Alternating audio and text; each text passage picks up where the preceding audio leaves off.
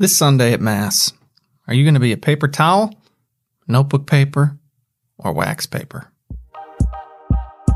Welcome to the podcast of St. Basil the Great Catholic Church in Brecksville, Ohio, with homilies, talks, and interviews relevant to your Catholic faith. God bless you and enjoy. This weekend at every Catholic Mass around the world, the priest or bishop is going to consecrate regular bread and wine and it will be transformed into the body and blood of Christ. It's gonna work. It's gonna take place. It's gonna be real. The priest is gonna do his job by celebrating Mass correctly, and Jesus is certainly gonna do his job, hold up his end of the bargain, and be truly present, body, blood, soul, and divinity in the Blessed Sacrament. So the priest's job, done. God's job, done. My job, well, what is my job? Is it just showing up?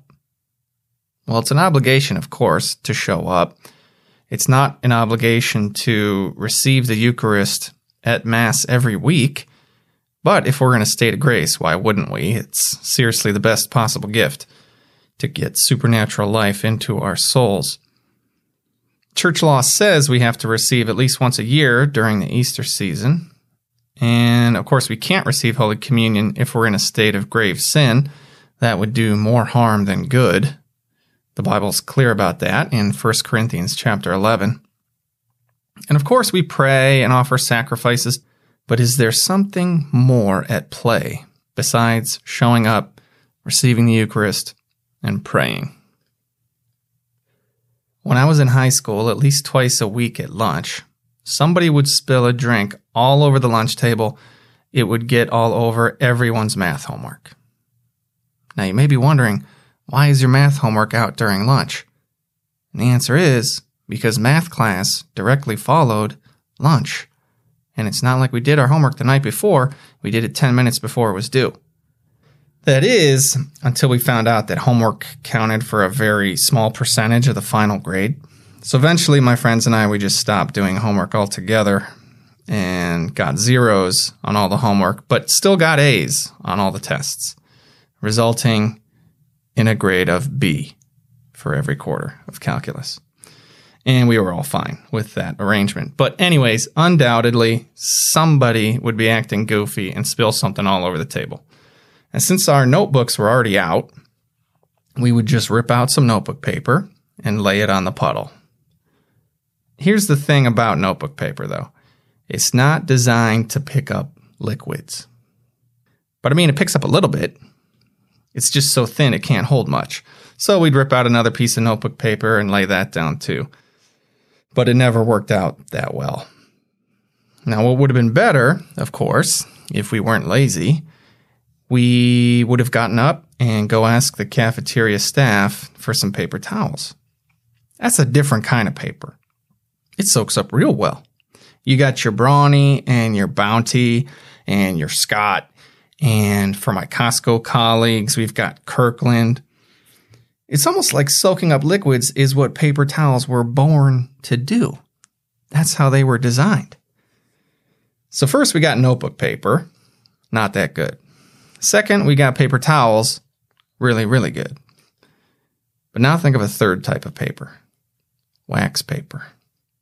Wax paper is no good for picking up liquids. Not at all. In fact, if you drip a drop of water on wax paper and then pick it up, the drop will run right off.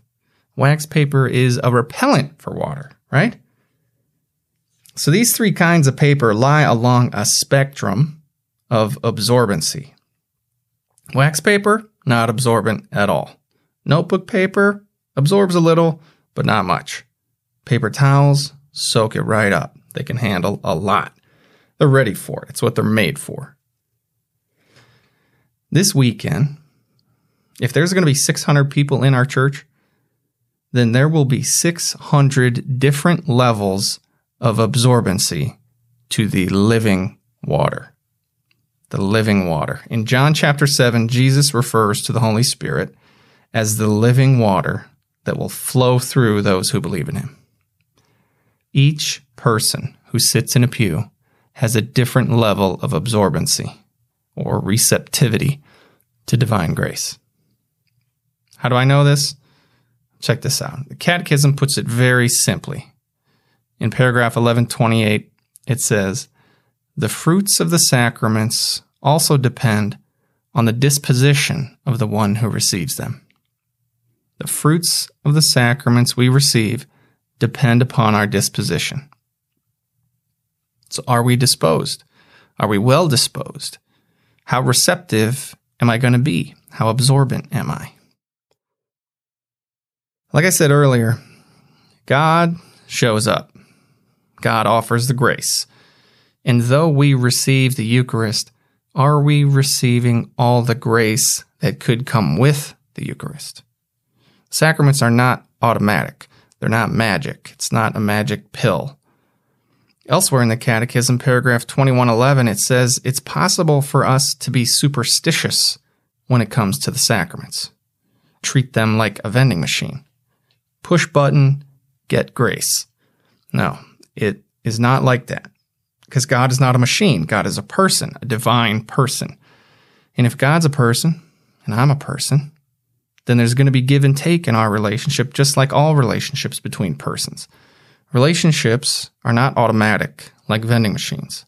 Relationships involve presence, intention, desire. Imagine a brilliant teacher giving a lecture. Just because a student sits in the class doesn't mean he will learn. Even if the student sits in the class and listens, it still doesn't mean he or she will learn. They have to want to learn. The teacher is up there teaching no matter what, no matter who shows up or who's listening. But it's up to each student to learn. So God shows up at Mass and offers grace every time, putting it out there. And even if we show up and sit in the pew, even if we go further and receive the Eucharist, that's not the end of the story. The other dynamic at play is our receptivity, our absorbency, our disposition. There's an objective element and a subjective element. God takes care of the objective part. Our Lord is objectively present, truly there, really offering us grace. No doubt. God keeps promises. And then we show up with our subjective part. Because every person is different. We have different levels of faith, different amounts of knowledge. Some pray more, some people pray less. One person prepares for Mass more than another.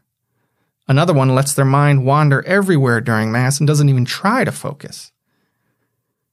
Some folks haven't been to confession in months or years. Others went the day before on Saturday afternoon. So the house of their soul is immaculately clean and welcoming. With these factors and more, you can see how in a church of 600 people, there are 600 different levels of receptivity to God's grace. St. Thomas Aquinas puts it like this Whatever is received is received according to the mode of the receiver. Whatever is received is received according to the mode of the receiver. You know the beautiful thing? You are in charge of your disposition. You are in control of your level of absorbency. If you're somewhere in the middle of the spectrum in your notebook paper right now, you can change that. Prepare for Mass. Reflect on the readings ahead of time. Show up early, get on your knees, and pray the very biblical prayer Lord, increase our faith.